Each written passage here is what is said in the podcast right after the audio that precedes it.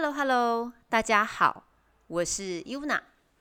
嗯，欢迎来到小心眼看大世界这个节目。今天我想分享一个概念，叫做让子弹飞。一开始听到这个名词是从股市里面来的，那意思是说，当你今天买了一档股票，有略略上涨的时候呢，不要急着赶快卖掉，获得那些小小的利益，而是可以让它再等一下，让子弹飞一下，那也许呢，可以得到更大的获益。然后这件事情啊，突然呢，我发现到应用在生活上好像也是这样。就像跟孩子相处的时候，那每次看到孩子在生气啊、发脾气啊、发怒的时候，第一个念头就很想赶快去安抚他，或者想做一些其他事情，或是用礼物啊，或是说哦看电视啊、玩 iPad 来交换，说哦好啦好啦，不要生气。我觉得我总是太立即的，很想去处理那一些的情绪，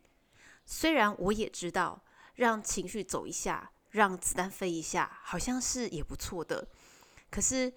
不知道为什么，每次看到孩子在生气的时候，内心那股冲动总是让我忍不住立刻就做这些事情。所以我有一个很大的反思，就是其实当碰碰到这种状况的时候，最难忍的是内心那一些的冲动。其实这个情形，不管在股市。在人际关系或是在夫妻相处当中也是一样，好像很害怕让情绪多走远一点，可能是对未知有个恐惧吧，很害怕是情绪会到达一个我们无法收拾的地步。然后其实呢，诶，我现在自己有个班，班上也是一个类似的状况。当呃有有些什么事情发生的时候，总是很想立即赶快处理。好像让这个问题点呢再延伸一下，让子弹飞一下。我内心中总有很多不同的焦虑跟害怕，害怕整个事情发展到我无法收拾的地步。可是，呃，我现在开始慢慢的学到，要忍下心里那一种的冲动，要忍下种想立刻解决事情的冲动，因为在亲子关系当中，让孩子真的好好发泄一下。我觉得对做父母的而言，是要忍住内心很多很多七上八下的情绪，也包括孩子愤怒当中挑起我们的愤怒，然后在班级的经营上面，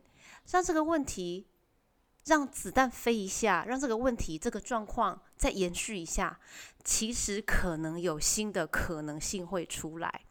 可是对我而言，我常担心于万一没有新的可能性呢？万一他僵在那边呢？可是近年来，我开始慢慢的学到，也许僵在那边 也是一种彼此的学习。也许情绪让他多发酵一下下，就有人会提出不同的意见、不同的想法。所以，我觉得我今年最大的修炼，就是不管在面对任何的关系上面，也包括面对自己跟自己的关系。有时候情绪状况一来的时候，让子弹飞一下，那也许有一些不同的结果。但我想要练习去感受一下过程当中那种的难耐，然后接受那一种的想赶快处理事情的冲动。嗯，希望今年有一个完全不同的体会，也是我很想要提升自己的地方。